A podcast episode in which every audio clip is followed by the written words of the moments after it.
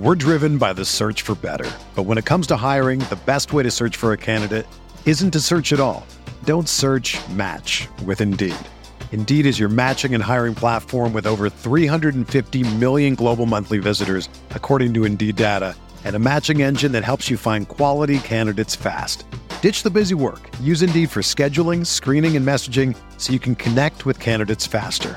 Leveraging over 140 million qualifications and preferences every day, Indeed's matching engine is constantly learning from your preferences, so the more you use Indeed, the better it gets. Join more than 3.5 million businesses worldwide that use Indeed to hire great talent fast. And listeners of this show will get a $75 sponsored job credit to get your jobs more visibility at Indeed.com slash BlueWire. Just go to Indeed.com slash BlueWire right now and support our show by saying that you heard about Indeed on this podcast. That's Indeed.com slash BlueWire. Terms and conditions apply. Need to hire? You need Indeed. The baseball season is go, go, go. It's nonstop, relentless for every night, six straight months, and then hopefully another month in October. You also have work, friends, family, and a million other things going on. That's when you reach for a Coors Light. It's made to chill. There's only one beer out there that's literally made to chill, and that's Coors Light. I mean, the mountains on the bottles and cans even turn blue when your beer is cold. Is there anything better than opening up your refrigerator after a long day, seeing that icy cold Coors Light can or bottle in your fridge? The answer is no. There's nothing better. That's why when it's time to chill, you choose Coors Light. It's mountain cold refreshment made to chill.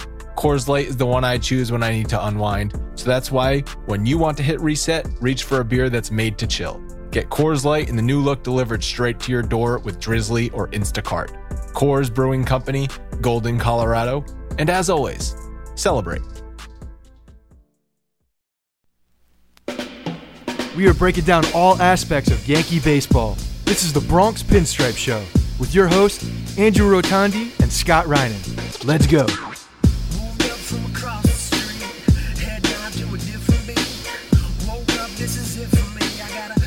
What's up, everyone? Welcome to the Bronx Pinstripe Show, episode 342. What's up, Scott? How's it going? A, a sweep of the Rays kind of turned around after that ugly road trip. Came home, swept the Rays. Yeah, good start. We were saying that this was a, an important series coming up and an important homestand leading up to, you know, the whole big July, really. I mean, with the London series and the uh, All Star game and playing Boston 97 times, you know, at the end and then leading into August. And so there's a lot of, lot of good, big things happening that are uh, also extracurricular. So, yes, good start. Very good start. I'm glad that we treated the Devil Rays as they, as they, uh, as they should be treated, like the little the little stepchildren of the American League East who can barely afford their power bill. So, are you? Uh, yeah, I saw you trolling the the Rays account. The Rays account is not afraid to get into it with people on Twitter. I'm really, I'm really trying to bait them. I really want to get into them. Although I feel like it, something that they're self conscious about is the trop. The well, the tr- well, you know that's not true because they they show like the the the the um speaker. They, they That's true. celebrated the speaker. They- the fact that they would make outs um, with the speaker. That's, see, that's that's true. my theory why they have four outfielders because they're actually used to playing in the trop and they got to play the bounces. So that's why they have four outfielders. Cheating bastards. Yeah, you gotta you gotta get those caroms. Those are tricky. Yeah, it's like playing wall ball, man. You gotta like we would play at my garage at home, uh, in uh, my, where I grew up, and you know the the uh, the door of the garage had had like panes on it. So if you hit that pane right, you know you got to know that bounce. It's a big bounce. It's a home field. I mean, it's a home field advantage. There's no if- doubt. if, you can play it right. It will pop up. It will pop up on you, and you're not expecting it, and you will get your ass pegged. That's like how some grounds crews cut the grass right on the foul line, where others have it maybe a foot or two off of the foul line. Every infield is different. Sometimes, do you remember this? I, I don't know if this is myth or it actually happened, but in the later days of Jeter and A-Rod, on the left side of the infield, the grounds crew would have the grass uh, slightly longer, so ground balls would slow down, so that Jeter and A-Rod could get to them better. I mean, probably. Probably right. Yeah. I don't know if there's someone regulating that. If like MLB comes in and measures the pe- the petals of grass, For what though? There's no. Um, they're blades of grass. They're not petals of grass. Let's get that straight. blades of grass, whatever. Sorry, I don't have a lawn. I do, and they're blades of grass. Uh, the I may be old, but I'm not old enough to have a lawn yet. there's not. Oh yeah. By the way, see this? I'm, I'm forgetting everything. It's your birthday today. Happy birthday! You're officially Thank in you. your mid 30s. No, Congratulations. that's bullshit. 31 is still early 30s. Although I'm not gonna lie, 31, It kind of stings, doesn't it? whatever reason, sounds older than 30. Because it is. I didn't even really care when I hit 30 last year. Yeah. It, it, I mean, first of all, I still feel the same as I did when I was 27 or 26, mentally anyway. I, I, I don't feel any different. I know my life has changed a lot and it's about to change a lot in the next few months. But I don't feel old. Like, when does that happen? Do you feel old yet? You're you're almost 40. Yeah, no, I don't. It's it's weird. Well, so- you know, sometimes there there, there are moments, but I don't. Like You're not talking. I, I don't really. I'm not no, I talking have about a physically. I have a child. I have a child's mind. I Well, I, you have a child. I have a child and I have a child's mind. I probably won't ever, you know, fully mature mentally.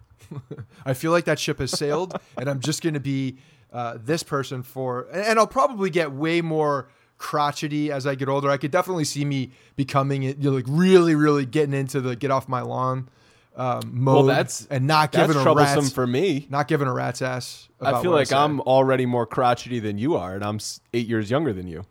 There's a difference between crotchety and then just like looking at the negative side of everything. Cynical. I'm cynical. Yeah, yeah. You're you're you're a very cynical person.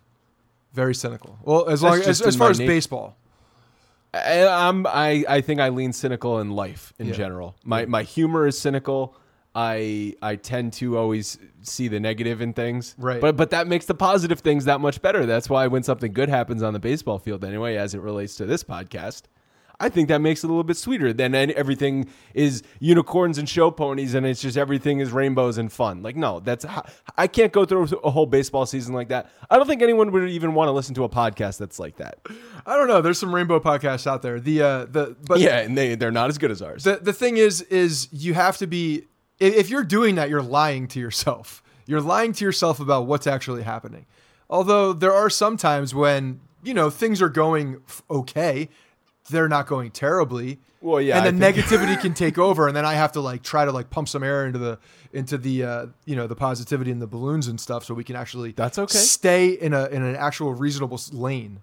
That's the yin and yang of of having Like last week, you were trying to get to that point, and I was real. I was like fighting it. I was like giving uppercut shots in the beginning. what did I even say? I don't even remember. Last week could have been two years ago. Yeah, I don't remember what it was. Podcast time. Uh, we've talked about this before. Time does not exist in podcast time. It doesn't. It doesn't exist. I have no idea what I did yesterday. because we were just saying before we recorded, we were trying to figure out how old. First of all, how old we each were when we met and the website started, and we figured out that you were 31, about 31 in that in that area when I first started writing with NYYUniverse.com. and I had just gotten married. Okay, It's kind of like so, full circle right now. It's kind of weird. Eight years ago, Yeah. 2011. And then when the podcast kicked off, I was 27. You were 35, 34 ish, sometime around there. I don't know. I, I Anyway, I didn't math, hear. I didn't math even is not our said. strong suit. But uh, I don't. I don't know where I was going. Where was I going with I that? have no podcast idea. time. When the podcast started, it was it was four years ago, going on five years ago. Last week, no Right, difference. Yeah. No, it's true. It's it's it's it's time. It's tough to gauge time. You know when you're going through these every week. So, but man, you know what? Uh, it's been fun. This was a fun week. This was a, a fun week of baseball, and I'm glad that we have some good things because when you go and lose eight out of your eight, eight out of your last eleven, Eight of know, eleven. Yep. you're you're looking at some doomsday things. You're looking at doomsday with the pitching. You're looking at all sorts of stuff going on, right? And now, now that they've won five in a row, the pitching has been tremendously better. We, you know, have given some room between the Rays um, and and even the Red Sox. So a lot, lot of good things happening right now. Yeah, I think you have to. I'm trying to, um, to split the difference on the pitching in those 11 games when they lost eight in a row, and then the pitching over the last five games where I have some stats here where the, the starting pitching has been tremendous. I feel like it's somewhere in the middle with the actual level of this rotation. Wouldn't you agree? I think it's hard to see where it's hard to tell where they are right now because I, I again like I'm really happy that CC had a good game today. We're recording this on what day is today? Wednesday. Um, I have no idea. I've been I've been in freaking Alabama for three days. I literally don't even know where my what what is happening. Yeah, I saw your adventures trying to get some booze. It was brutal, but um, you know, again, CC pitched well today, right? We're looking at what he did, good stuff. Like that's awesome and really, really good. It's just, I, I, where's he going to be in um, in July? What's this team going to look like? What, or I'm sorry, July, August. What, what's the pitching staff going to look like? So it's hard to tell where we are right now. Paxton coming back from that injury, you know, it's it's pretty clear that he's you know, we're not going to know what he is until he gets, you know, I think a few more under his belt and he can really get into the season um, and hopefully healthy. And then I, I, I'll have a better judge, I feel like, of who he really is um, at this point, even though he was good the last time out. So um, positive steps. Right. The uh, quickly the rotation the last five turns. So dating back to five starts ago, it was, it was, the opener with Chad Green and Cortes came in, and they combined to go seven innings, seven hits, two earned runs. Paxton the next day out goes six innings gave up eight hits, and we kind of talked about how it wasn't the sharpest Paxton. Actually, no, we didn't talk about it We because talk, yeah. he uh, we I, I I briefly talked about Paxton after that. What I liked about that start from Paxton is he threw deeper into the game. We hadn't seen that yet since he came back from the IL. Then Tanaka, I mean, completely nuts up with a complete game shutout. So Tanaka, who had been struggling and had been having weird innings, every now and again he'd give up four runs, and you're like, who who is this Tanaka? Something went wrong, and then boom, it's a it's a it's a blow up inning. Well, that was his best start of the season, and maybe his best start since last year when he threw a complete game against the Tampa Rays.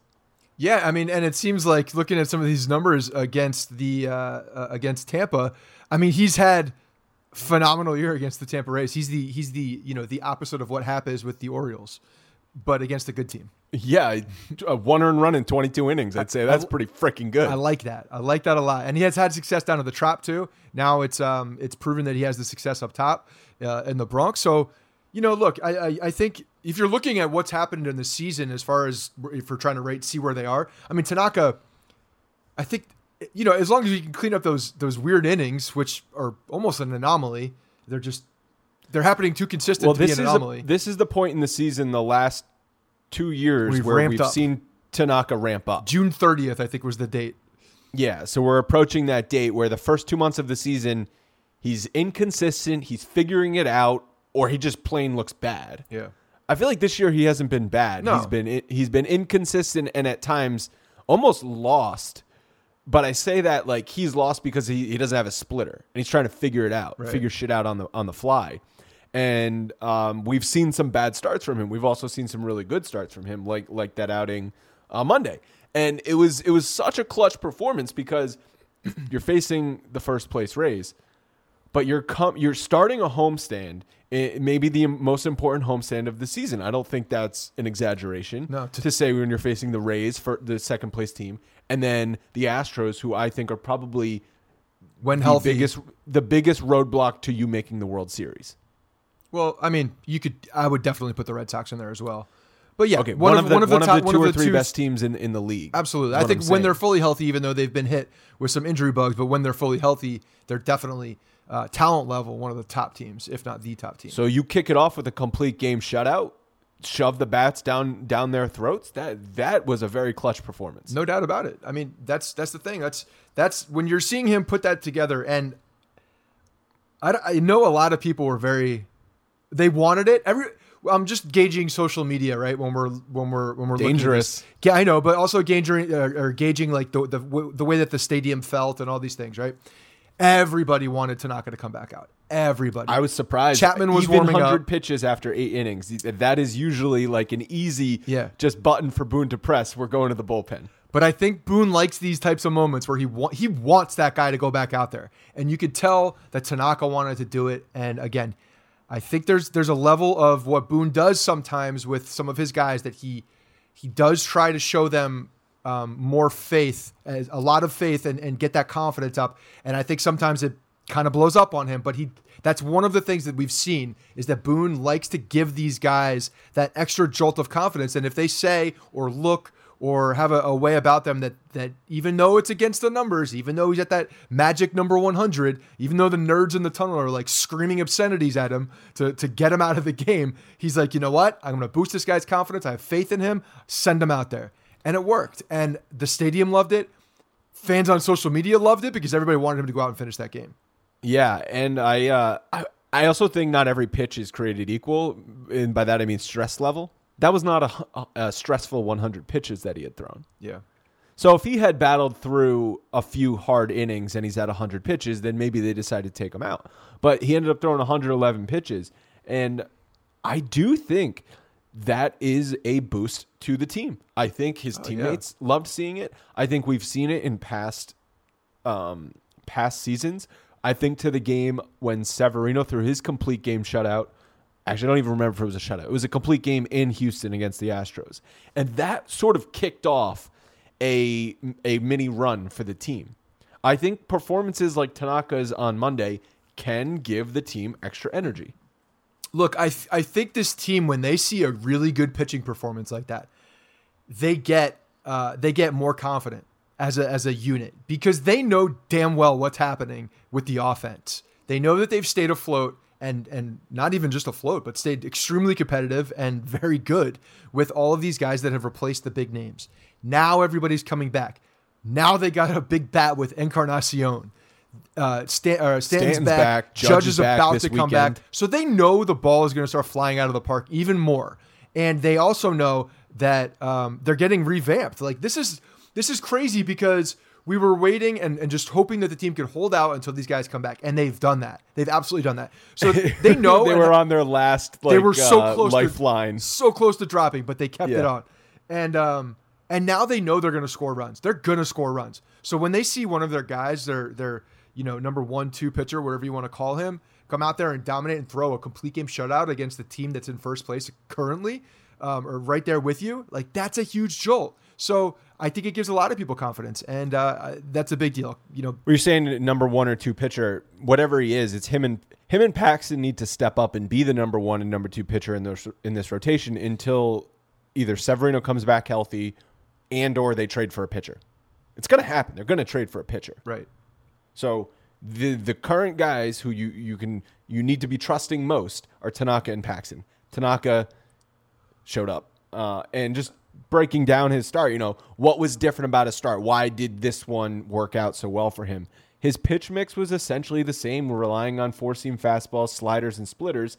The biggest difference I could find is that he his splitter was unhittable, like it has been in past season. He got five swings and misses on it. He gave up no hits on the splitter. I mean, he only gave up three hits the whole game, so all of them came against his four seam fastball, but not none against his splitter, which had been getting tattooed.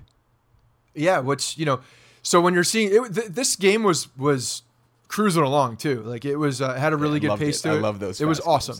That's why I remember uh, I was texting you. I was like, I can't, you know, this game happened so fast because I was going to do the video for it. By the time I got back, it was already like the sixth or seventh inning.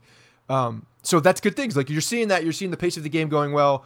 Um, he's throwing strikes. He's able to to work his his his different pitch mix because he's able to throw strikes. That's when he's good. I mean, that's when most pitchers are good. But when you have a, a repertoire like Tanaka, Yeah. when you could throw that many pitches, what four, five pitches for strikes, then Swinging strike. He got five swinging strikes. no, no, no. on- I'm talking about all of his pitches. When you're throwing your pitches Oh, right. for strikes, you can work off of that much more, and and it just makes your um, your Yeah, secondary he's pitches still more he's effective. still basically a three pitch pitcher. yeah. he did mix in a couple curveballs. I, I actually we were talking about this in the back end Facebook chat. I thought he threw more curveballs than the three percent that he threw because the, I noticed them. He used them at key times, and they were all very good curveballs. And I was like, "Wow, a Tanaka curveball! I feel like I haven't seen that." That's the thing. When he sprinkles in all of his pitches, because he does have a deeper rep, uh, than It was a good curveball. it was a nice little twelve to six kind of uh, uh, one to one a.m. to seven, Oh, six, seven, whatever clock. When's the last time you looked at a clock? I'm gonna do digital, baby. Whatever it was, it was a nice curveball. Yeah, twelve to six. That's uh, It wasn't quite twelve to six though. It had a little bit more slide action on it, but it was it was definitely a a big breaker. Okay, big breakers. Um, but no, that's I mean that's the thing. Like I, I think when he when his confidence goes up too, you know, he's starting to think of early days when he's he's throwing all sorts of pitches over in Japan. kitchen sink. He's you know he's got more of these uh, these specialty pitches up his sleeve. It's just a matter of being confident and being able to getting cocky with it. And maybe he's getting a little more cocky with uh, throwing that that uh, that one to seven curveball. And this means Tanaka's lined up for the June 22nd event that let's address the elephant in the room. Why why don't we? Oh, And oh, everyone that is going to be at except me. Yep, you're not going to be there. It's unfortunate. It really is. It sucks. I, I I am when so it's my bachelor party this weekend. Yes. So next episode that you hear me, I'm gonna be dead. But but this it was planned before we planned the Bronx Pinstripes events, and then you know as well as I do, try to get ten grown adults to change change a weekend plan they already agreed on. Not gonna happen. No, I mean we tried to move the we tried to look at where the games were and actually not have it on that day. June is such a weird schedule. There's basically this is the only home game in June. Well, I mean, the Ho- whole home uh, weekend in June. It's it's the whole Yankee schedule this year. Honestly, it's the the games are, are strange on on Saturdays. Um, there aren't very many night games either that are that are good for these events. So anyway, so it was a yeah. So we're doing it. It's going to be fun. You're not going to be there. We're going to have a great time. We'll tell you all about it. Um, I'm sure you'll see things. Hopefully, you'll see us on TV. Um, we got we, we're right right around 200 people for this thing. It's going to be packed. It's going to be a awesome. blast. Everybody's going to be um, going to the dugout pregame. Um, tickets. So day game was today, Wednesday. Again, kind of threw off the box office. So I'm waiting for some of those tickets to get transferred over um, into our account, and as soon as they do, we will send them out as well. So they will be transferred over. T-shirts are in the mail. Um, that is confirmed with uh, with with my T-shirt people. Um, and yeah, I'm loving the shirts because it came to me two weeks ago with this design. And it was, I've been thinking about it for a while. The, some spin on Houston, you have a pro, we have a problem. Um, obviously, everybody knows that from the Apollo mission, NASA, Houston. There's your context. So now I'm thinking, okay. Do people need that? I don't feel know. that's I don't know. Very common phrase. is it though anymore? I don't know. I'm, I could be dating myself. I don't know what I'm dating myself anymore or not. That's when that's the old moment when you're not sure if what you're saying other people get. So that, that's it. But um, so the t-shirts are Houston. You have a problem. Uh, bombers ready for lunch. And I'll be damned if everybody isn't coming back for this goddamn game. Literally, Yeah. everybody. Judge is going to be back. th- they're saying Judge back Friday. Yeah. Which, great. The sooner Judge is back, the better. But and it's a I- I night game was- on Saturday, so they're not going to. They shouldn't sit his ass. Oh, because like it did because Stanton, for example, Yeah. Stanton and Didi both sat today's day game on Wednesday, and you're thinking of Stanton like he already needs a day off, but it's a day game after a night game. They be extra careful with him.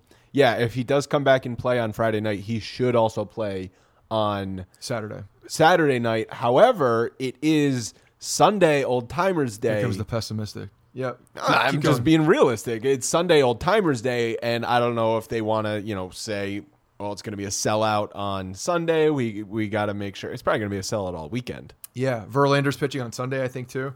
Um, you know, it's Tanaka. Tanaka's pitching on Saturday. It looks like right now. So look, it's going to be a blast. Either way, we have uh, majority of people back for this thing.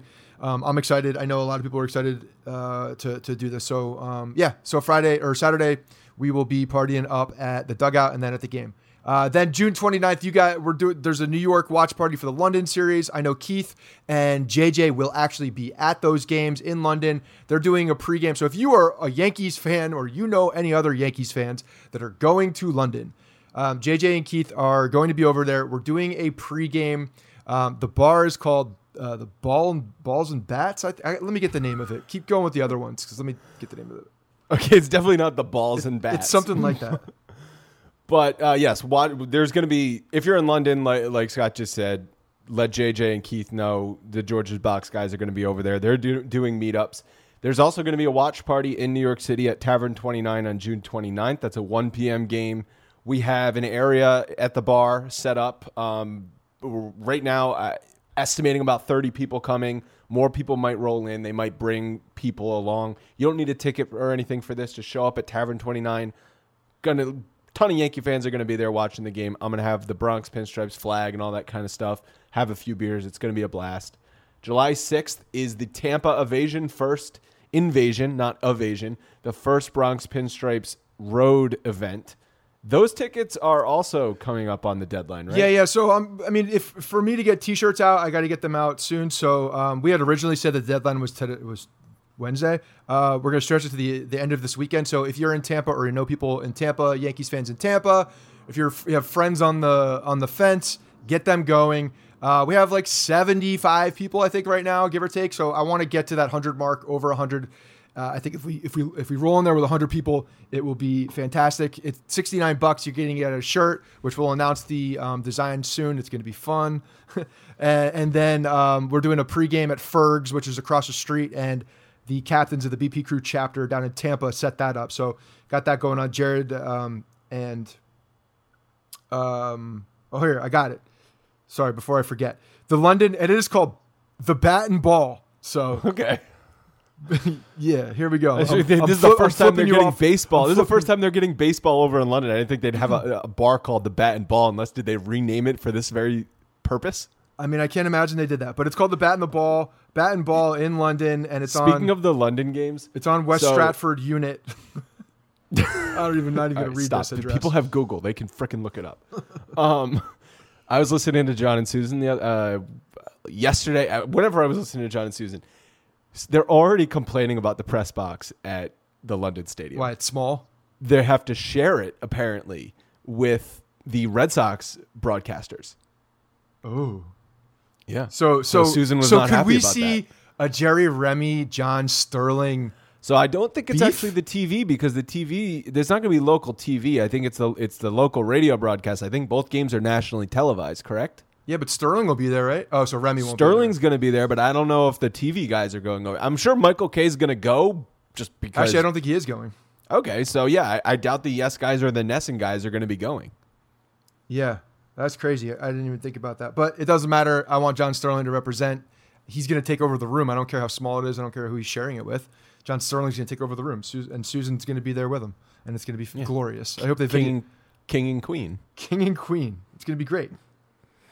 So the uh, anything else to to talk about before we move on? Uh, and then July twentieth is the is the uh, is the Colorado series. So if you're coming to that game, get those tickets. Uh, it seems like we have a, a, a pretty much a game like every week. So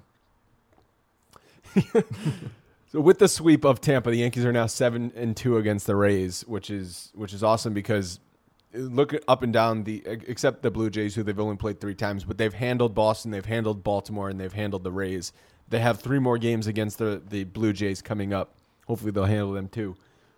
Tuesday's game. So I, I don't know what the hell is going on with these rain delays. So they had an hour and 20 minute rain delay on Tuesday night. And then they started the game and it was still raining it was pouring. It was raining pretty hard. again, you're going to delay an hour and 20 minutes, delay it an hour and 45 minutes, and just start when it stopped. Because it stopped raining by the second inning.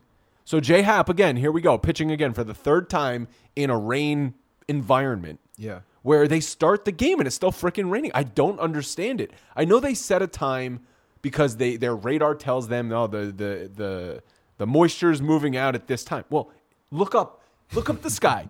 If, if if raindrops are hitting your eyeballs, don't start the game. Yeah, no, it's weird. And and then you know they're they're canceling games when the forecast doesn't change, uh, like in you know right at game time.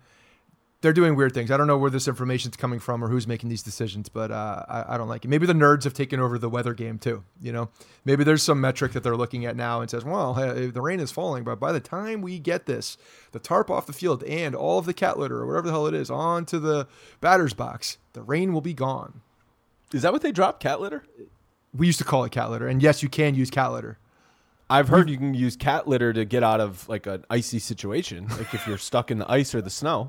Yeah, that you can definitely do that, but uh, or sand. But you can uh, you can Uh, use essentially the same thing. you can use. We've done it because in a I've played in an adult league for years, and um, you know basically everybody on the field is keeping that thing dry or trying to play on it because we all want to play, and we've gotten cat litter before and used it. So you know, but you know what? If you guys have to play through a little rain, I don't care. But I'd prefer that the Yankees don't have to play through rain, risk injury, and poor performance. Happ didn't look great to start the game. I don't know if it was rain affected. I'm not going to use that excuse for him. He ended up going through five innings. It's all they needed because the bullpen was fully rested thanks to Tanaka. So they were able to go Ottavino, Kahnle, Britton, Chapman to combine to go four innings, two hits, one run, seven strikeouts to lock that game down. Yeah, just like it's dialed up. I mean, I, I said this in the post game talking about Happ. It's it's not the optimal situation if you're looking at what you know how you would draw up a, a performance by Happ. You want him to go deeper into that game, but he did get through five, and the bullpen was rested because of Tanaka's start, and you know Paxton went six innings the day before that. So they had they had some uh, some guys that were rested, ready to go, and they performed. That's how you draw it up. That's how they want to um, to see if a guy can't get into the sixth inning. Well, this is what they have that bullpen for, and the bullpen's deep, so they they pitched well. I know uh, Kahnle gave up a run. Kahnle gave up a run. Eh, He walked the first batter, right? And it came back to score. Yeah. I mean, it's just whatever. They locked it down. They had a little bit of a wiggle room, and uh, and it, look, this is the other thing about that Happ is everybody. Everybody loves to shit on Happ, and I think it's because of his age, which is ageism, by the way. I, I, I take offense to that, and the fact Younger than you. and the and the fact that he like I mean I feel like he looks te- 10 years older than me but he um you know he's got that third year option all goes well it could it could vest but there's a lot of things that have to happen so people are talking about oh we have him for two more years well if we do have him for two more years the second year probably went okay um, probably not going to be too mad about the fact that he's there for the third year because Good way to look at it's it. the only way it vests. So, um, but but I mean, look, this is a, a, a guy that didn't have his great stuff on on this day. Still fought through seven, gave up seven hits, got out of trouble, gave up two runs. He did. He didn't walk anybody. So you're looking at the the base runners, um, and uh, you know got through it. And when I, when a guy doesn't have his good stuff. Going in these rain delays, these weird things, like that's what I need. I need you to battle, get through five, six innings, and give this team an opportunity to win, and that's what he did. No home runs allowed either, which That's that's pretty rare for him this season. Yeah, it's big time right there. Because you're waiting for the big one, and it, and it didn't come. So Stanton's also comes out. He makes a really nice play into the stands, and a fan trying to Bartman his ass over over in right field. Um, Mr. Poncho guy just totally whiffed on a ball, and Stanton made a nice catch. But he goes 0 for 4, two strikeouts. And I was joking about this on Twitter, saying, uh, "How many at bats does Stanton have to go hitless before he starts getting booed by the Yankee fans?" Well, it's four at bats because he got booed after his last at bat. I feel like those are just like let's let's go through the motions and get these boos over with, because they come I just think people, for whatever reason, like booing Stanton. probably. I mean, it's it's the dollars. Uh, when you see a big guy like that and the dollars attached to it, and the fact that he was hitting home runs in the minor leagues, then he goes over up top here, and we've seen so many guys. There's there's this narrative that's just not that true about the strikeouts are down, hits are up, and all those things. Like if you look at the numbers, they're actually really damn close to last year. It feels like they're different, definitely does, but the numbers are pretty close. And when you see a You're talking about team wise, team wise, just team wise. And when you see guy our, our guys come up, like the the desperate, the really really cynical people, the desperate ones who are holding on to this to this just negativity and hatred and just want to be pissed off at everything, are the ones booing and like they're they're pissed off that Stanton's there striking out. Most of the people who are booing are remembering his ninth inning at bat of the ALDS against the Red Sox last year, looking totally helpless. I'm not even giving him that much credit. I think they're booing because he is a big guy, makes a ton of money, just came up and struck out. So Stanton goes 0 for 4, gets booed. How many at bats would Judge need to go hitless before he starts getting booed? A lot. Because people will fight the people that are booing them. I'm thinking at least it's it's got to be like something crazy, like 24 at bats. It's it's got to be that, and it's also has to be situational where it's it's happening in bad times because otherwise Right. people are just going to feel bad for Judge. Right. Yeah. Right. Yeah. People, if, if he goes 0 for 15, people are going to be like, well, look, they rushed him back. Yeah, He's not ready to Oh play. yeah, and, and, ex- and yeah. Here's the here. There's two such massive differences between these two guys. They look similar. They're they're they're massive people, and they they mash the ball. But one of them not getting paid. One of them homegrown. The other guy, former MVP. But we know even if Judge gets a big contract from the Yankees, it's not going to change. They're still going to love him. Jeter got a big contract No. from the Yankees, and he got he never got booed. Did he? I don't remember him ever getting booed. I mean, I'm sure there were there were there were times when he got booed. Nobody remembers that, and nobody wants to. Again, those people got fought in the in the stands. no, you don't want to get you don't want to be noticed as the guy booing Judge No. or Jeter. You will get a beer dumped on you. You will get something Yeah, thrown at you. you- it will you- be bad news for you. Deserve you deserve it. Don't boo those guys. But if you're booing Stanton, eh, whatever. You know, yeah, he's a hired gun. That's what people think. Yes. CC finally got his 250th. All right, can we move past this now? He was stuck on 249 since May 22nd. He joins the 250 wins, 3,000 strikeout club. It's a very exclusive club. I'm going to rattle off these names very quickly. Walter Johnson, Greg Maddux, Roger Clemens, Steve Carlton, Don Sutton, Nolan Ryan, Phil Niekro, Gail- Gaylord Perry, Tom Seaver, Randy Johnson, Burt Blyleven, Fergie Jenkins, Bob Gibson, and now CC Sabathia. How's that? Look, he's knocking off these milestones. You got the 250, which is is probably the new 300. He's got the uh, the 3000. Definitely. No, it definitely is the new 300. Well, I mean, that's he needs these milestones because baseball needs you need the milestones, right? You need these nice round numbers that are big, and and whether they they they change on the sliding scale of of the you know the times for for baseball writers to in their heads, you know, make sure that they can, uh, you know, make it make it a, make a good decision and feel good about it and actually defend it so they have a number to, to, to hang their hat on, right? He's getting these numbers now. So I think this is what's this is pushing to his conversation and his um, his ballot, future ballot for Hall of Fame, really getting into that place where it's going to be hard to keep him out. I, I really I think that I think the narrative of CC being a Hall of Famer has changed a lot in the last year and a half. Maybe amongst non-Yankees fans. Well, I think that's that's who you have, and writers. I think people are looking at him differently. I think the fact that he resurrected his career, not not that it was like unresurrect, not that it was horrible, but he's gone through personal things. He that he, he's come out. He's always been a good guy to the media. He's always been a good guy. In Yeah, the that's the thing. He's liked, which Yeah. also helps because if you're on the bubble, if you're on the bubble Albert and you're Bell. liked, right? If you're on the bubble, which I don't think even Sabathia is on the bubble. I think he's clearly a Hall of Famer. But if you're on the bubble and you're liked by all the media, you get in. I think that's right. Yeah, and and I think that's a big deal. If you treat the media well, then they they treat you better. Um, which you know it should be about the accolades on the baseball field. That's how it should be, but it's not. It's not. It's- there's it's there's a human not, element to it. Uh, but but I think How long really until we have robot Hall of Fame voters? I don't think that'll ever happen. I don't, I don't know. I don't think that'll ever happen. You can't unless the unless those robots can test for steroids. Uh, I mean, what's the difference between that and just peeing in a cup and then having a, a test come up positive or negative? All right, so now the robots are going to be uh, getting these samples. too. Robots are taking over. I've seen Terminator 2. Look, that's fine. That was a long time ago too. I'm still waiting for those robots to, to come out. You know, the nerds in the tunnel are probably the closest thing. Yeah. The Yankees also kicked the snot out of Blake Snell today, which was great. Um, they knocked him out in the first inning. He had nothing. He threw more balls than he did strikes. The Yankees scored six in the first inning. They had another six inning, uh, six run inning later in the game. Sanchez three run home run. DJ LeMahieu, who I have some home road split stats because you remember we talked about. I'll get to it in a minute, but DJ LeMahieu another hit with runner in scoring position. Gleyber Torres his first grand slam. So I don't eh, this this series. You win two out of three. That would have been great, but they end up sweeping. And I did not think going into the game with Blake Snell versus CC Sabathia, we were going to see a sweep. No, I mean, absolutely not. And the fact that they got to him so fast is awesome because it gave it gave CC a little bit of room to work. Yeah. it, it, it definitely, uh, I think, allowed him to, um, you know, just get into that game a lot faster and not have to press. He goes six innings, which for him is a long start. And I think what we saw today versus his last couple starts, he he gave up more soft contact. He did also Yep. strike out a bunch of guys, but he was keeping the Rays hitters off balance.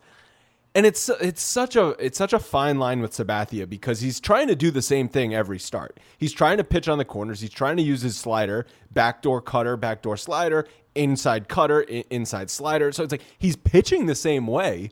It's just a slight difference with him, and it's a difference between getting crushed and pitching well.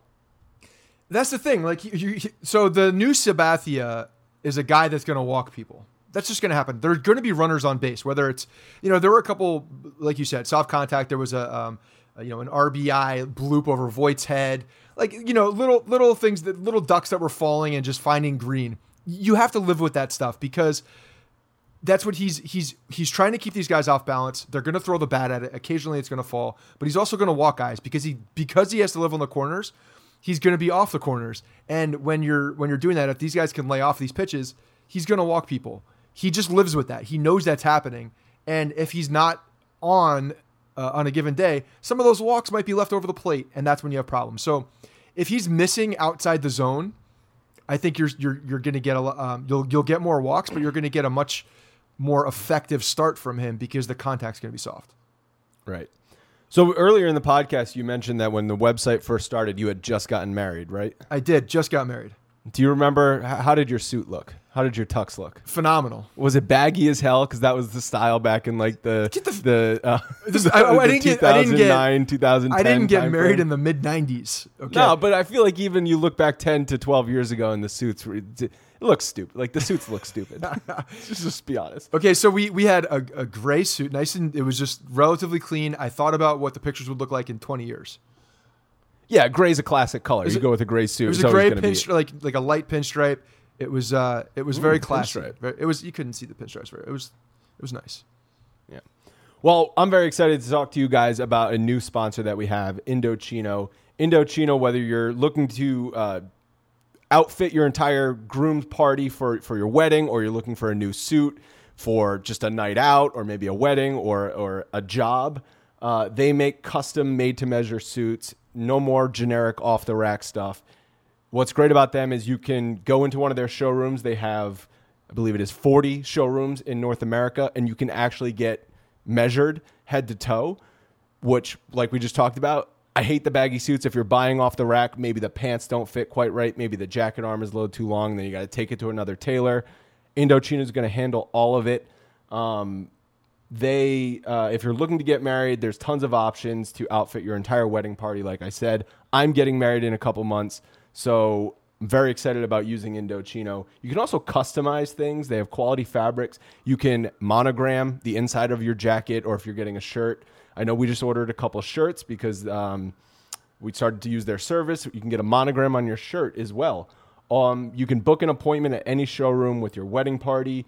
Um, choose your customizations, submit measurements with your choices. You can also submit measurements online if you can't get to one of their showrooms. Um, if you live in the middle of nowhere, apparently, and you know, just go online and do it. Uh, our listeners can get any premium Indochino suit for just $369 at Indochino.com when you enter code Bronx at checkout. That's 50% off the regular price for a made to measure premium suit. $369. First of all, That's nice. a, that's a deal. That is a great deal. That suit, like I said, you can wear it to your wedding, you can wear it to someone else's wedding, you can wear it to your job if you have to work in a fancy office. For 369 bucks, your suit's going to look damn good instead of spending maybe slightly less to get off the rack and it looking like crap and falling apart. So, again, go to indochino.com, use promo code Bronx to get any premium suit for just $369 and free shipping. All right. I mentioned DJ LeMahieu. Eighth home run. Congratulations. One, one step closer to number 20. He just missed one off the. Got robbed by the short porch today. we mentioned when the Yankees signed him, is he a Colorado player? Is his ours home splits an indication that maybe he's not going to be as great with the Yankees? And we kind of said, well, Yankee Stadium's a hitter's park, so if anything, he'll have also really good home splits, so maybe it'll even out. Turns out he's been better on the road than he is at home. He's been good at home, but he's been fantastic on the road. His home splits 290 batting average, 783 OPS. He has 24 RBIs. I know he had two more RBIs on Wednesday, and a 315 batting average on balls in play. His road stats 336 batting average, 845 OPS, three home runs, 22 RBIs, and a 368 batting average on balls in play. So that might just be looking at a little bit bigger ballparks on the road, so he's more hits are dropping. But he's actually been better on the road. Good, good overall. Can't complain overall, but slightly better on the road. Well, I mean, I think he's just a really good hitter. That's that's the key. He sprays the ball. confirm. Yeah, he sprays the ball around, and that's why I think when we saw what he did in Colorado and we saw the type of player he was, you know, I know you and I were both excited about him because he fits this lineup so well. He just adds a very different element to what they had last year. He He's adds also exceeded all expectations by uh, by a for- ton. Yeah. Well, I mean, the fact that he's so clutch as well. I mean, the is he hitting 500? Is it, is it over 500 yet? Because it's damn close. Last I saw, I think it was like 479. Yeah, so he's. I mean, the guy just keeps coming through with uh, with runners in scoring position as well. He's a machine out there. Literally, that's the the nickname machine uh, that Gary Sanchez give him. I think it's perfect because when you're the the nice thing is is um, one of the things that we we heard about that was appealing for the Yankees was the way that he can go the other way. The the fact that that the home park does play to him, um, and if you look at his numbers back in Colorado the um, the the last couple years, you can tell there was a difference in in home runs. There was a little bit more power. The launch angle was different, and you're you're going to see some of those. This is why I made those predictions because I'm I'm predicting some of the doubles that he hit in the past to go over the fence. And I mean, we're seeing small sample, but he's, Five home he's runs got more versus home runs. three. I actually think now knowing the type of player that LeMahieu is, he's a line drive hitter. Yes. I think bigger ballparks play to him better. Colorado, even though the ball flies, is a gigantic outfield. so a lot of his line drive hits, maybe even um, that could be caught uh, in some other shorter right fields or shorter left fields, they're going to drop, which is why I think we're seeing a higher batting average on balls in play, 368 on the road. He's playing in more ballparks that are bigger than Yankee Stadium. Like today, that line drive that he got robbed on to right field might drop in other ballparks.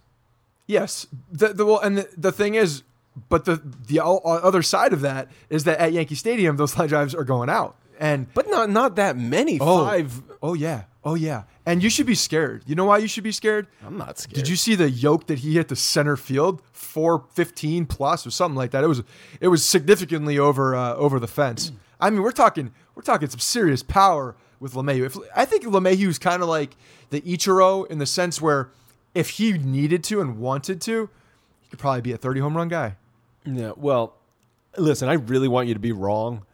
I've learned in doing this podcast, it's kind of tough because I want the Yankees to win, obviously, but I also want to be right, and I don't know what I want more in in some cases. Well, you have to. Here's the thing: you wouldn't be right because because you didn't really make predictions. You wouldn't be right. I would just be wrong, and that's all you're looking That's for. fine. I'll take it. Yeah. You being wrong, I'll I just want to make that distinction. You know what I mean? Because you know, by by putting myself out there and being very very accurate so far, I'm uh, I'm pretty happy about it.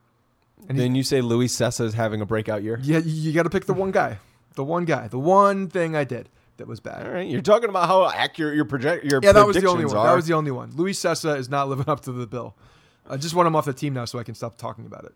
So when the lineup is fully healthy, it is a murderer's row lineup. Do you keep LeMahieu leading off? Yeah, I love LeMahieu leading off. I think he's the perfect leadoff guy. Uh, I, I know that sometimes they will probably want to switch it around and get Hicks in there because he's a lefty bat.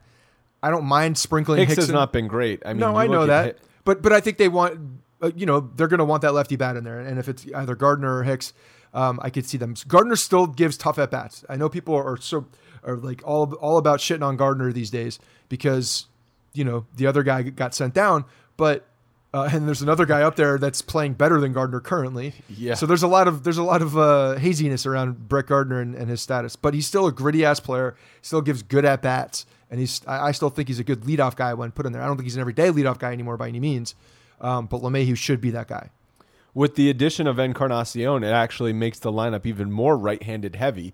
I don't really care because they're all good hitters, but if you were to just stack the lineup where you want to get your best hitters up most often, while coupled with making sense of, of where guys should hit, I would do LeMahieu, Judge, Sanchez, Stanton, Voit, Encarnacion. That's a top six, all right-handed. Yeah, yeah. I mean, it, but you're you're you're getting cute if you're trying to for, force a lefty in there for only reason. The only To force a way it would be is Hicks leading off, like you just said.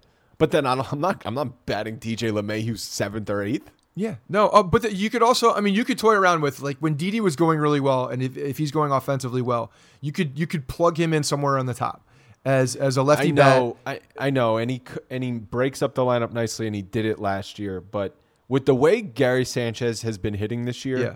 I, you got to get him plenty of at bats, which is why I'd bat him third and bat Stanton fourth. I have no problem with that. I don't. I honestly don't want Stanton in the in the three spot. I think that Sanchez right now, the way he's seeing the ball, because that's that's the thing, he's seeing the ball really well. That thing looks like a beach ball to him. I want him getting a ton of at bats. Uh, Right. So yeah, I, I think that um, I think right now when you're looking at the way that if you're talking about power production, um, the way that he's making barreling up the ball, he's he's the the most dangerous hitter on this team. And if it, the lineup is what I just said it is, then you're looking at a seven, eight, and nine of Didi, Hicks, Gleyber, which would be one, two, three in most other batting orders. That's the thing. You could we could throw out 15 different mixes of lineups and it doesn't matter.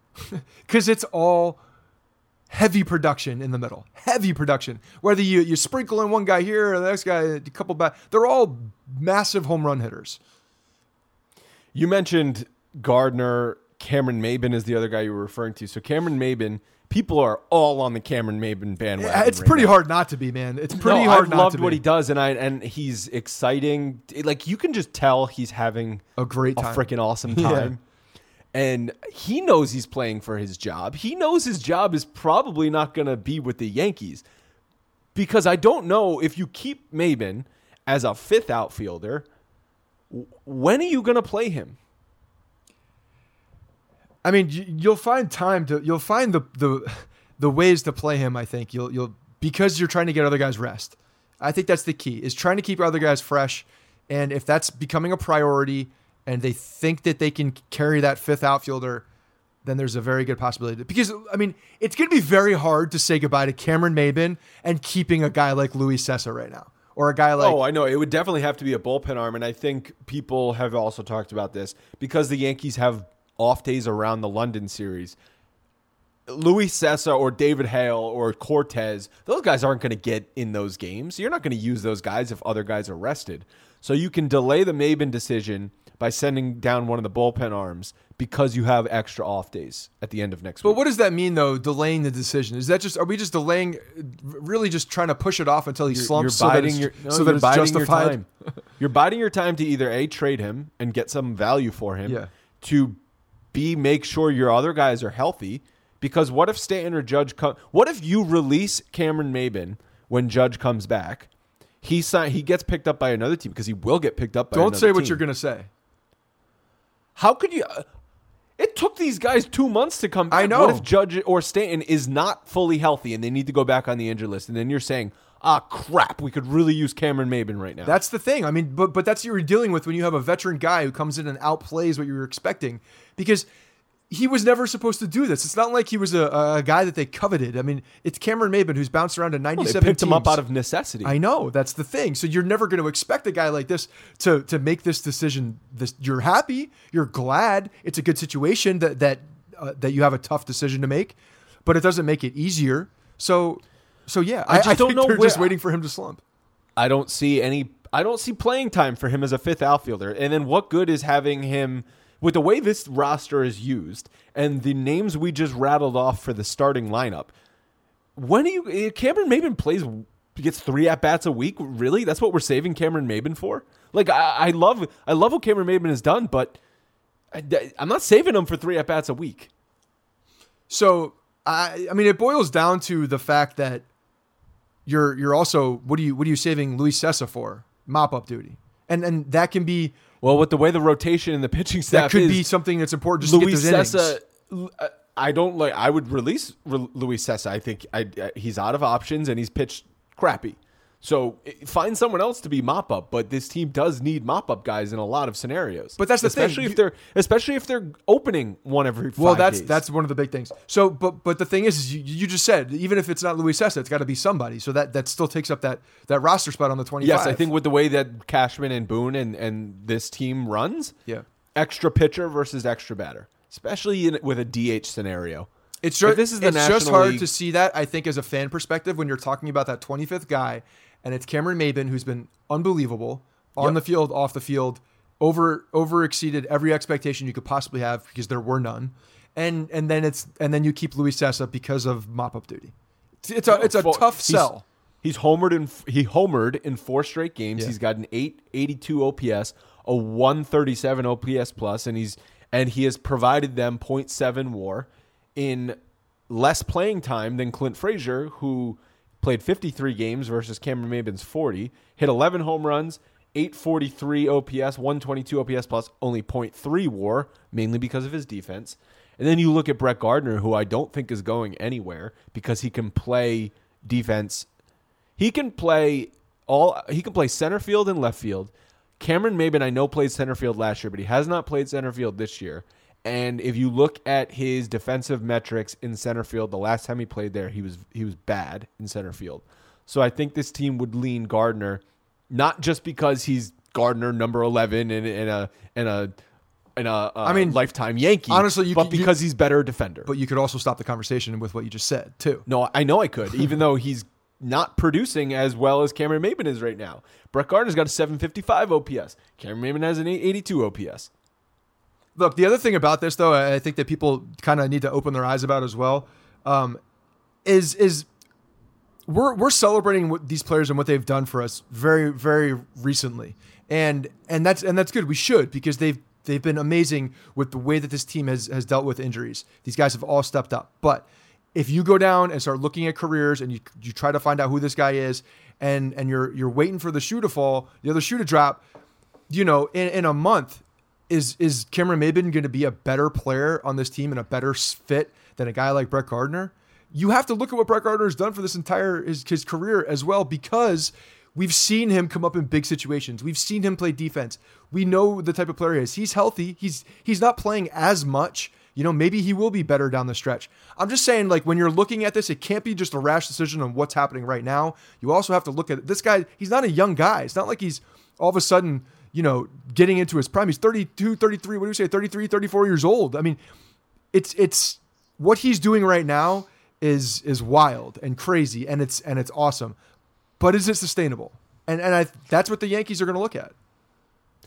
And it's a bad, it's a hard decision. Again, like I love him, I love what he's doing. I don't want him off the team, but it's a numbers game. It is what it is. No, but they're. Uh, I'm sure they're also looking at Cameron Maybin and com- and like you just said, well, what's he going to be in a month or a month and Right. a half? The way that we're looking at Gio, Gio Urshela now, seeing some regression in his game. Right. It was beautiful for a month and a half, but Gio Urshela is starting to come back down to the Gio Urshela we thought he was going to be. right. Yeah, no, I mean, Cameron Maybin will probably do that too. Right. And Brett Gardner has not been great this year. He's been so streaky, Mm-hmm. even more streaky than he normally has. Like he goes into slumps where it doesn't even look like he's ever hit a major league baseball before. Like 0 for 32. Like these these kinds of just absolute trash slumps.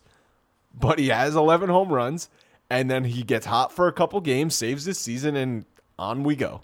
That's the thing. But he's when all these guys come back, he's got a different role, especially with Encarnacion on this team now. Unless there's a move, which I think a lot of people are still expecting a, a, another move potentially. But even if it A stays move for a pitcher though, so not going to affect right, yeah, because because Frazier would one of those guys would probably be. Um, either way, you're still having Gardner as your fourth outfielder because if Mm-hmm. Encarnacion is on this team, he's the DH, right? So now we got three outfielders. That means Stanton's playing the outfield. might play first Judge is playing the outfield. Yeah, but th- they'll switch it up a little. But he's not going to be Gardner's not going to be out in the outfield every day anymore. We're going to see Stanton in the outfield. I think a lot more than than we ever expected. And Encarnacion has is a great hitter. We kind of we mentioned this last time, but but at the same time, I I like the idea of having the DH spot open to get Judge and Stanton rest. And it's not open anymore. It's it's really hard to say. I know, but it's really hard to to look at this Not- situation. it's not a complaint. I know it's not. It's it's just, just but it's it's analyzing the situation and what what it could be if it's if there's more flexibility. And yes, that's a nice thing. But but the guy that's filling that's that's clogging up that spot, if you will, damn good. is freaking good. he's really good. And um, so uh, pa- part of what we didn't talk about last episode was par- a reason they also made this move is so he didn't go to a competitor. He didn't go to Tampa or he didn't go to Minnesota. I think those teams were both interested in, in, in Encarnacion. The Yankees uh, were quoted, I think Boone quoted saying it was too good to pass up acquiring Edwin Encarnacion, which was exactly what they said about Stanton, if you remember. Yes, it is. It's a different deal, very different deal in the sense Very different deal. They're only uh, paying three and a half million dollars for the remainder of this year. We said it was even more, but uh, I did not know Tampa was paying part of his Right. salary this year. Yeah. So had That's Tampa acquired him, they actually would have just been adding a player they're already paying for. The Yankees will be on the hook for the five million dollar buyout if they decide to do that, which I think they will. Um, so they're still well under that t- luxury tax, which Cashman, which uh, Steinbrenner spoke today about. He was quoted as saying that if for the right move, we will break that two hundred and forty six million dollar threshold, which is the top penalty, which means you're paying the most tax and your draft pick goes down ten slots. He said for the right move, we will do that, which is not what Brian Cashman said on the radio last week. No, I mean that's that's kind of not true.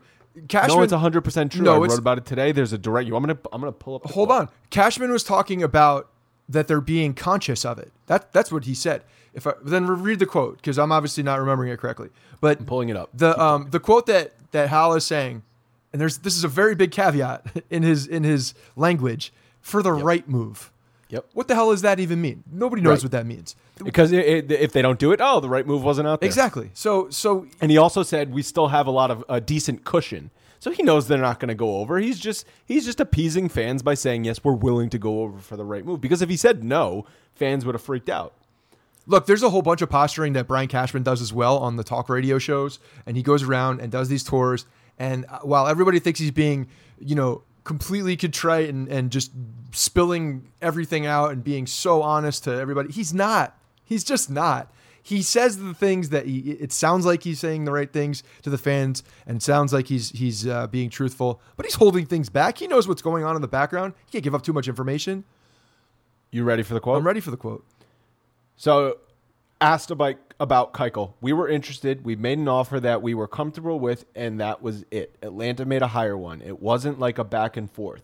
We had two that we ultimately made, and we stopped and we waited to hear if it was a yes or a no. We were very transparent about where we're at. There's a financial limitation until we go into next. There's a financial limitation until we go into the next luxury tax level, and that was obviously conveyed, and that pushes next year's number one draft pick back. There's a number of different penalties associated with it. So we're trying to stay under the second luxury tax penalty that crushes next year's pick. Okay, trying, conscious, all the same. We're all, we're all in the same ballpark here. There was nothing. That defi- is it. There was nothing when asked about Keuchel, and he says that if they communicated that to Dallas Keuchel and his team, that to me is saying the because of the luxury tax, we are only offering you this. Come on, yeah, be real. be- be- You gotta you gotta admit that. That's what that quote says. If if the if their communication to to Keuchel's agent is saying that this because of this this is as high as we're going to go, then yeah, that then that, I could see that being a um, a hindrance in the negotiations. But at the same time, there was Maybe that's why they didn't they didn't uh, get um, a second shot at it. Right? Look, Brian if- Cashman's blaming Brian Cashman's blaming Scott Boras for that. But, Hey, but if, you're, look but if you're looking at it, if you're looking at this as Scott Boras, because Scott Boras is Scott Boras, I don't give a rat's ass who he's negotiating with. He's trying to get the biggest dollar possible for his client because it's setting up the next deal. He's always thinking about the next deal. And when you're trying to get as much money as you possibly can, and you're dealing with the New York Yankees, you go back and talk to them. I don't care what they I- say. I, don't know. Brian Cashman is a very stern person. No, I think that I, I think that there's I think Scott Boras understands the relationship, and if Brian Cashman says this is what we're offering, we're not offering over this because of the luxury tax penalty, and then Scott Boras says, okay, they're offering eleven point five. That's as high as they'll go. yeah. Oh, Atlanta's offering more. We're taking it. I We're don't want to go down this whole road about the Keuchel uh, Atlanta I, thing I'm not even talking about Keuchel anymore. But what I'm what I really want to bring up is that it doesn't seem like Cashman and Steinbrenner are saying the same things. Why are they not saying? The I just think thing? they're using different language. That's all. And and you're you're taking the the trying to as a definitive no, and and now and and Hal's going on the other side and spinning it the other way, saying, "Well, we will if it's the right move." So essentially, he's saying, "No, we're not going to unless it's the right move." He's just spinning the language. That's all this is. This is all Hal is posturing. Hal is Hal is just completely kowtowing to fans here. It's fine. That's I mean that's there's the good cop, bad cop. Right now, everybody is is uh, in love with what Cashman has done. He can be that guy. He's the guy. He's the negotiator. Hal's the money guy. He knows it. He's got the name Steinbrenner. He's going to appease fans. His name is Steinbrenner. Do you want to know the dirty little secret? They could have signed Keuchel and traded for Encarnacion and still been under the 246. Again, I'm still believing. I really truly believe that there was something else Maybe. with Keuchel Maybe. because Scott Boras Frazier- goes back to the Yankees. That's the big thing. So Clint Frazier was sent down when Encarnacion was put on the roster. I very briefly mentioned this um, when I was just r- talking um, in the last episode, adding it in because the news had just broken. And I don't even think I was thinking clearly, oh, Clint Frazier was sent down. Yeah, I was expecting him to get sent down eventually. And then the more I thought about it, I'm like, wait a second. Clint Frazier was sent down before Mike Tauchman was sent down. Yeah. It's a clear message to Clint Frazier. All right. There's a reason for this though. Because look. Clint Frazier is, is unstable. I think a lot of people know that. I think a lot of people realize what's going on here. I mean, the guy the guy is is a unbelievable hitter. F- For whatever reason, this roller coaster of emotions for this entire time. He's he's just doing weird stuff, man. He's out of control. He's, do- out of control. He's doing weird stuff, and He's deleting all of his Instagram posts and unfriending the Yankees. I don't even think that's first of all that's not even accurate. I'm pretty sure he didn't even wasn't even uh, connected to a lot of those guys. People were saying that he. Un- I don't even think he did that because I don't think he actually followed them in the first place. I don't uh, care about he that. did, he deleted. I don't he care about. his, I don't care about like this a middle school thirteen-year-old shit. girl Yeah, who gets mad and blocks her friends on Instagram when when the sleepover doesn't go well. toxoplasmosis. okay. Listen, Yeah. le- what was the corresponding move to Clint Frazier being sent down? Cor- he was the corresponding move to what? A celebration for Encarnacion. Okay, so what does Encarnacion do really well? Mash. He's actually leading the American League in home runs, right? Mm-hmm. Well, every time he hits a home run, that's 21 times. That's a lot. 22. 22 now. What does he do? Walks the parrot. He walks the parrot. I think there was a very real fear that Clint Frazier was going to attack Encarnacion and attack the parrot while rounding the bases in this home series, and they had to get rid of him before that. They knew Mike Tauchman would be well behaved, and they had no idea where Frazier was going. Because cats don't like birds? Cats hate birds. Cats eat birds. And when you're picking up this horrible, um, you know, this this this virus that that is transferred fecally, I'm going to be honest with you.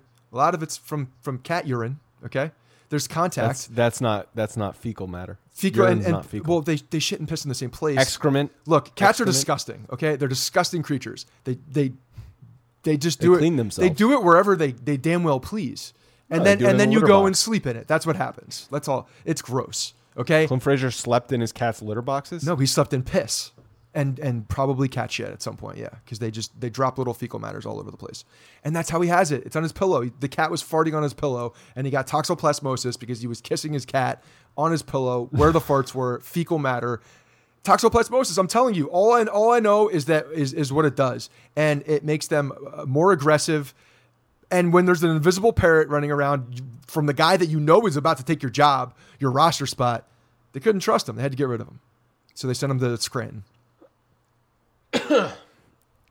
I think it was a clear message to Clint Frazier that says we do not forget that you skipped talking to the media, and yes, we could keep you on the roster for 24 more hours, but instead we're going to keep Mike Tauchman on the roster for 24 more hours. You go report to Scranton, and he took every second he could before reporting to Scranton. You have 72 hours after being sent down for a player to uh, ex- to uh, report to wherever he's assigned to. He used all 72 hours. He's acting like a child. Well, he, I've he had a full day Clint of he had a full day of workouts today, quoted by Jay Bell. I've defended Clint Frazier on a lot of things. And maybe he is trying to now shoot his way out of town because he sees the writing on the wall that he's not going to be a New York Yankee for his career and he just wants to be traded. Why else is he acting like this? Okay, it- you're it- saying listen, toxoplasmosis I'm not- I'm not- I'm not talking about the to- Someone Look, it's a needs real- to it's a tell him. real- Let me it's finish. a disease. Someone needs to what? Don't It's a don't- disease. Don't, hate on someone people that have needs to tell him. Someone needs to tell him, Clint. Do not delete your Instagram. You're going to come off like a child. Turn the phone off. Go report to Scranton and hit the baseball hard. Yeah. he needs uh, no it's true like the even whether wh- whether the all the whatever he did with Instagram it's just a bad look. It doesn't matter what what happened. It, it's a bad look. It looks it looks weird okay? So just don't do it. Your timing is terrible. He, he he's really he he has a, a bad PR guy or needs a PR guy or something man because he's or he's just going off rogue and doing whatever the hell he wants which is probably the way it is.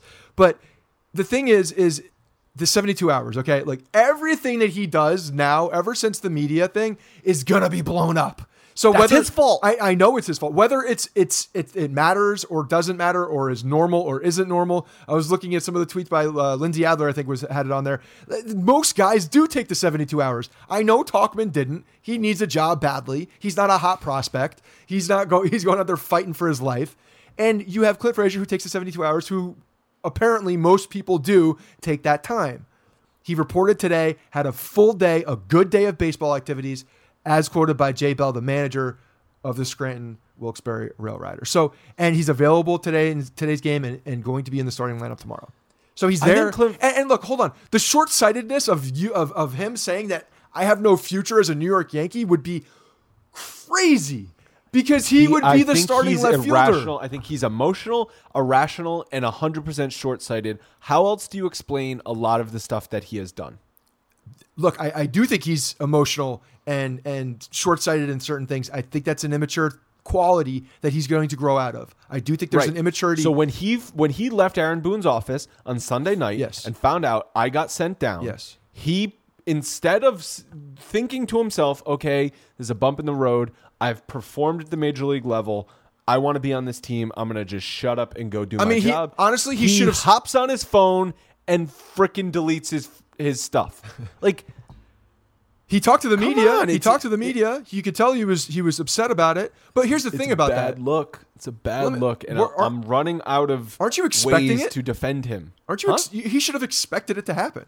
Yeah, I'm, I'm expecting childish shit out of him now, which is why I don't think he's going to be on this team long No, term um, because they don't they don't tolerate childish shit. What I'm saying is that Clint Frazier should have absolutely expect known that he was going to get sent down. Well, but see, what I think is he knew he was going to get sent down at some point, but he didn't think he was going to be the first guy sent down, and that set him off into a tailspin. I think. I'm serious. Yeah. I am serious. When He you does get triggered very easily. When you come to a conclusion in your mind, you can you can accept it, and then when that also doesn't happen, I think he loses his goddamn mind. But then he goes out and destroys the baseball. And that's all I care I about. I don't think it's going to be at the major league level anytime soon. Well, I mean, it's it's it's it's tough for him to be anywhere on this roster. It's because you don't want him as a fourth outfielder, fifth outfielder. As we're talking today, he is behind. He's not only behind the starters, he's behind Gardner. He's behind and behind Cameron Maybin on the depth chart. And shit, he might behind be behind Mike Tauchman with how they've Okay, they've He's- done some roster. he's also not behind Cameron Maybin. And if he's on the major league, Cameron Maybin is still on the roster. I understand that, and it's because he's out of options. That's the reason. The reason Clint Frazier was that if they were in the same situation and they were both out of options, do you think Clint Frazier would not be on this team? Because I do. I think uh, Cameron Maybin easily would have been the guy. It has nothing to do with it. It was a situational move.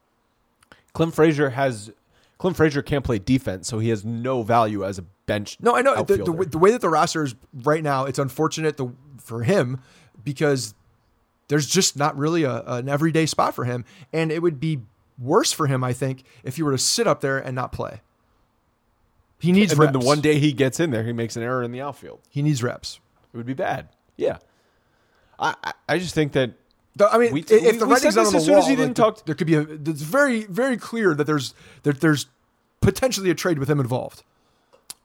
I think that's the most likely scenario. It seems like it.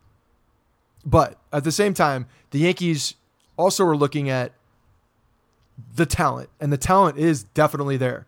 Whether you whether you like him or not, the guy can play baseball. Offensively, he can rip. He's good. And he, he very well and he was much better in left field last year too, or the year before last when he was up. And you know, if they think that he could trend in a higher direction and be an average left fielder, then he will probably be the starting left fielder for a long time with the New York Yankees, because Brett Gardner most likely will not be back. And Stanton and Judge will be one of them will be more of a DH than an when you're just talking about a talent level, I reg- I agree with you, but there's so much more to this player than talent. I know, now. I know, I know. And it's a matter of if they can play it out and if they can. But, but but right now there's no there's no roster spot for him either. So it's it's a it's a it's a tricky situation for everybody involved, and he's not making it easier. There's no doubt about it. Couple quick injury updates. Severino expects to throw from the mound for the first time next week, either on the 25th or the 26th. That's very good news. Betances still dealing with discomfort in his uh, from his lat strain. Does not know when he's going to resume throwing. I think I heard a quote from him saying he's hopeful he'll be returning in the second half. That's vague. And Montgomery had a setback through 15 pitches in a bullpen, felt discomfort, and was uh, is being sent back for an MRI. I think is uh, we we actually put a news update on the site today. Um, MRI on his shoulder, Okay. not his elbow. I mean, maybe that's good news in the sense It could just be soreness Yeah. from not having. So if it was on his elbow, shit, bad news. Right. But shoulder, I, I don't think is devastating. no. I mean, it's a setback for sure, and it, and it may push him much longer out. But Well, I um, think what the, what this highlights is the fact that if anyone was counting on Montgomery adding to this rotation this Don't. year, don't. yeah, You can't. It's way too much of an unknown. yeah, it's way too much. And and the the shoulder, you know, again, you're you're trying to compensate. You're trying to come back from an elbow injury, and and theoretically, he should be feeling great with the elbow. The elbow should be feeling Right. fantastic at this point. It's bionic elbow. Yeah, so you should, um, you know, maybe there's just uh, he just got to ramp up and just soreness, hopefully. Yankees got to get revenge against Houston. They got swept in Houston in April. They blew two of those games in the seventh inning or later. That was a really tough series loss because they played well. They played better than Houston in two of those games Yeah. and lost both of them.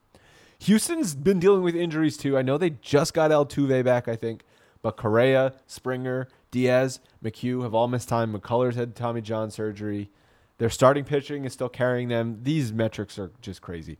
They're second in starter ERA. They're first in innings pitched per game, and they're first in quality starts. I hate quality starts. It's a bullshit stat. Is it still But the same? lead- is, is the still quality six start still the three same? runs. Yeah. Yeah. which is not quality anymore. It was quality. surprised in they the haven't changed era. that. They should. I said it should be a sliding scale: six innings, two runs; seven innings, three runs. Okay.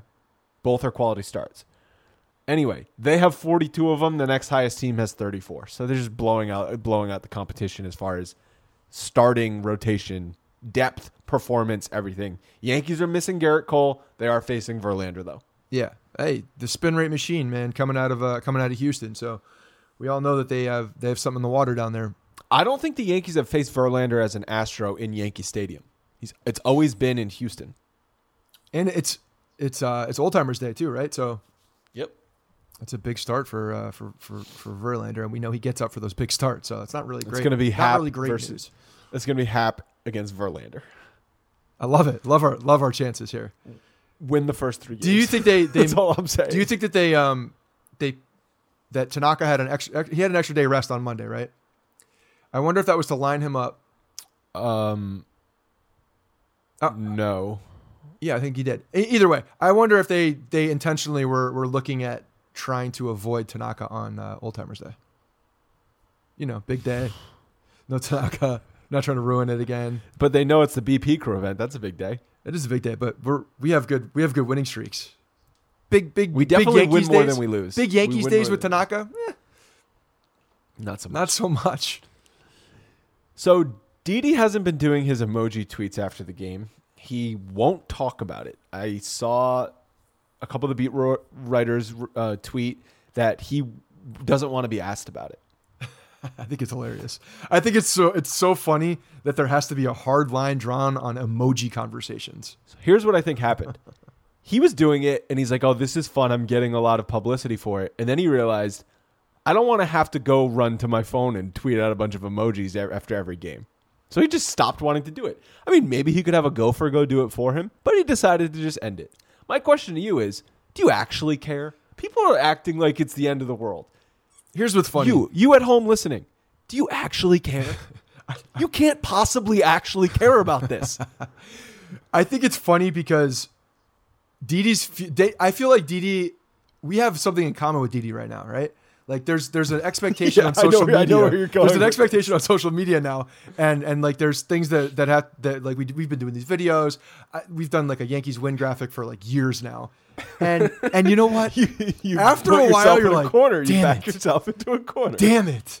Why did I start doing that? So I And I'm then people, if you don't tweet, it's like the third inning and you haven't tweeted yet. Hey man, you watching the game? Yeah, I'm watching the game. I watch every We- freaking game, we but started- I'm eating dinner. We started doing wallpaper Wednesdays last year on uh, on Instagram, and I'll be damned if on Wednesday that thing doesn't get out by like noon. The amount of DMs that come in, yo, where's where's the wallpaper? Where's the wallpaper? It's like you set an expectation. So I I, I understand. Didi's like, guys, we're not going to talk about this anymore. We're not gonna we're not gonna Yeah, we're not gonna look about. it's E- over. Every year the Yankees do like have like a weird gimmicky thing, like the the whole thumbs down thing, or you know the, the shooting the this year. guns or whatever the hell it is, or the yeah, the four. So you know he's just trying to sweep it under. Like that was last year. I I did it. I finished the, the season with it. yeah, I'm done. He I was just learned to he's play the piano. I'm not sending out a freaking emoji tweet every time we win. It's annoying. He was probably like, okay, the silver lining in me needing Tommy John surgery is I can end the emoji tweets. There's no doubt about it. He regretted it big time. Yeah. Um, and if you really are missing the emoji tweets that badly, um, I think there's like five people now doing them because they're they're trying to go viral on Yankees Twitter. So look at those tweets. JJ and Keith at the end of their episode posed the question on their most recent episode on Wednesday. Would you trade the 2009 World Series to not have blown the ALCS in 2004? You don't get guaranteed a 04 World Series win, but you get guaranteed not to have blown that 2004 ALCS and you give up that 2009 championship. JJ's preparing a blog. He's polling all of the writers on the site about this. I think that's going to go up at the end of the week. He's uh, people are talking about it on Twitter. I think there's a poll that went up from George's box. Yeah. You guys at home, think about it. Tweet them. Tweet us. I want to hear what you think, Scott. Would you give up the 09 championship to just not have blown that 3-0 lead in 04? Um, okay, so this is a very hard question, actually. I think it's a Easy, very hard question. easiest question I've ever been asked. I think for a lot of people, it's very hard. I would, I would, uh, I would absolutely give up the 09 World Series for Yep. the win and to step on the throats of the Yes. Boston Red Sox. At that, at that time. I, I don't feel the same way I felt then, and probably because we're, we're not, it's not new anymore. It's not, it's not fun. Like we don't, we can't chant, um, you know, 1918. 1918 anymore at the Red Sox fans. Like it's it's they get they would get really mad, like really mad, and it was awesome. And now it's just That's gone. It's gone. They have a trump card against us always. Yeah, you guys have 27 rings. We came back 03. Dave Roberts still haunts my dreams. I I I, I cannot. I hate it. Um, So yeah, so 09, uh, again, this also is is part of being a uh, growing up in the '90s era and, and the Derek Jeter era and like all of the um, all of those World Series. So like 09 was kind of a throw in, and honestly, it was probably my least exciting World Series of all that I've seen. And and I'm saying these are like very much first world Yankees problems that I'm talking I about. know, right? And I We're get talking it. about a I get how how yeah. how how spoiled this sounds, but to to because history would change if 04 is different. That team might blow up. I think it does. Yeah. And I think especially if they get I forget where this was said. It might have been in that book Feeding the Monster or they, Larry Lucchino might have said this something. If the Red Sox had got swept in 04, Terry Francona was getting fired. Yes. Even though it was his first year. And possibly Theo Epstein would no longer have been the general manager. I think they would have burned the goddamn thing down. It would have been So bad. So you're looking at a completely different Red Sox history had they not come back from from that deficit. I also think, like you said, this completely depends on how old you are because I've seen some people in our chat who don't remember the the the championships in the 90s really. They connect more with that 09 championship. Even me, I was in 2000, the last championship they won. I was 12 but I still watch highlights from all of those championships. I can't remember the last time I've watched a 2009 World Series highlight. Right. It was bought and paid for. I was drunk the entire time because I was a junior in college.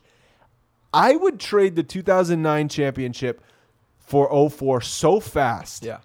I would even contemplate Oh, boy. throwing in the 99 championship Okay, no, I wouldn't do that. But um because 99 of the 90s dynasty was is the least important. 96 is the first one. 98 you're the best team ever. 2000 you beat the Mets. You have to beat the Mets. 99 is kind of forgotten about. Chad Curtis was in that World Series. He's like a weird religious freak. I think he also might be in jail. I think Like, I think he's done some yeah, no, I think he's a bad really I terrible think he's a bad guy. Yeah. So like But John Wetteland's also a bad guy. yeah, that's, uh, damn it. yeah, we, we 96 is still okay in my book. so when I'm when I'm looking at like the, the history of of these of some of the the losses that happened or um like so 04 and 01 are by far the worst losses imaginable. What were your reactions to both of those? 04 I was like I was um I was like shell shocked almost, you know, just like just I was I was pissed off and shell shocked and like I couldn't I was in disbelief. Oh, I was angry in 04. Yeah. Oh one, I was just like really disappointed. Like I was just like Oh. it was just a it was just such an emotional time at, at, during that point anyway that it was um it- it's like it was destiny that the Yankees were going to win that World Series and then when it didn't happen, it's like what what what I was confused. Yeah. I was confused. I was a 13 year old who had never seen the Yankees lose. Literally, never seen them lose. Yeah. They'd won everything.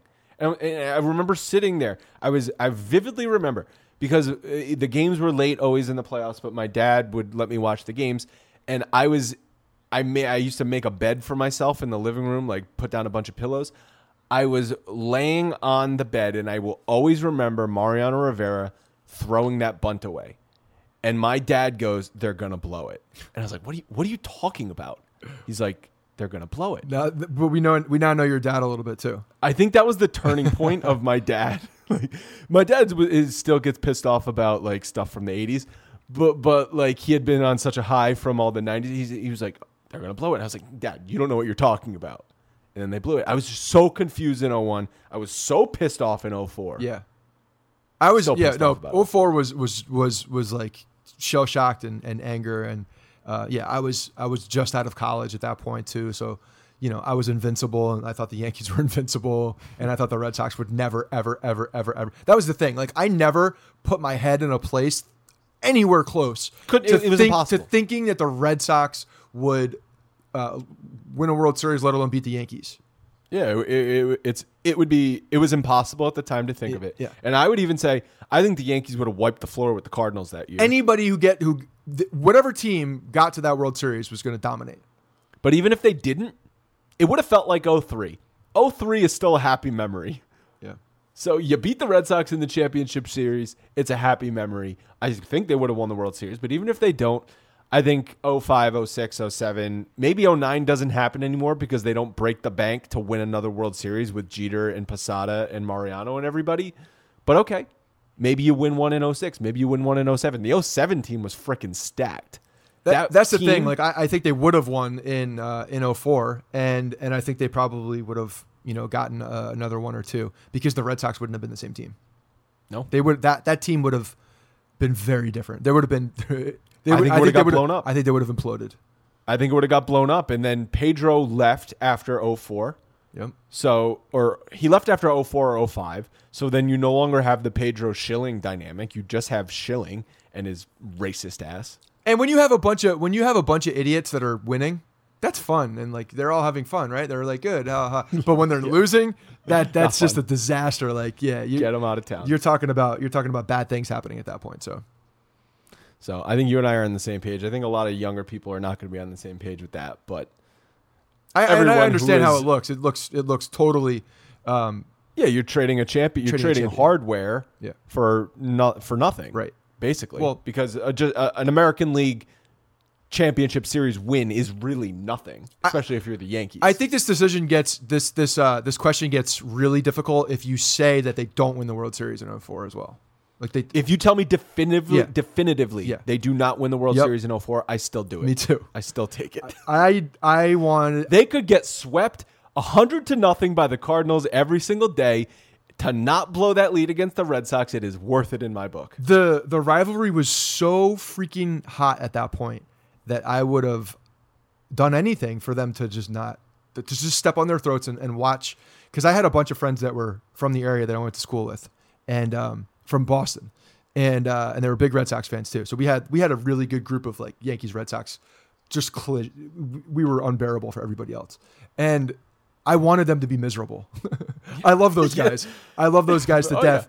I would probably take a bullet for a lot of them, but I would I wanted them to be miserable so badly in with with the, with the Red It's Sox. the beauty of sports Yeah. and the beauty of sports rivalries. Yeah. And what we would be talking about is how the Yankees swept and they just closed that deal in game four.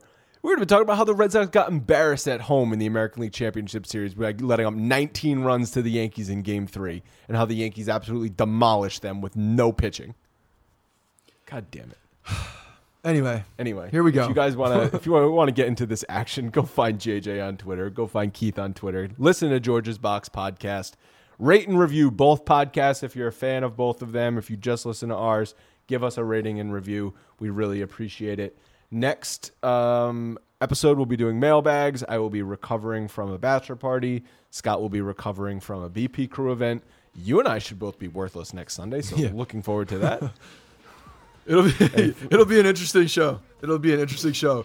I, I usually don't remember a damn thing that happens during the games at those events because um, you know I'm like I'm watching the game, but it's, is it going into my brain? No, it's not. It's not. It's not.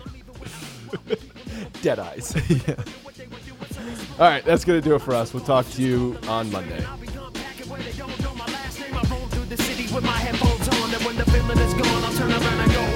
Hey guys, thanks for listening to the Bronx Pinstripe Show.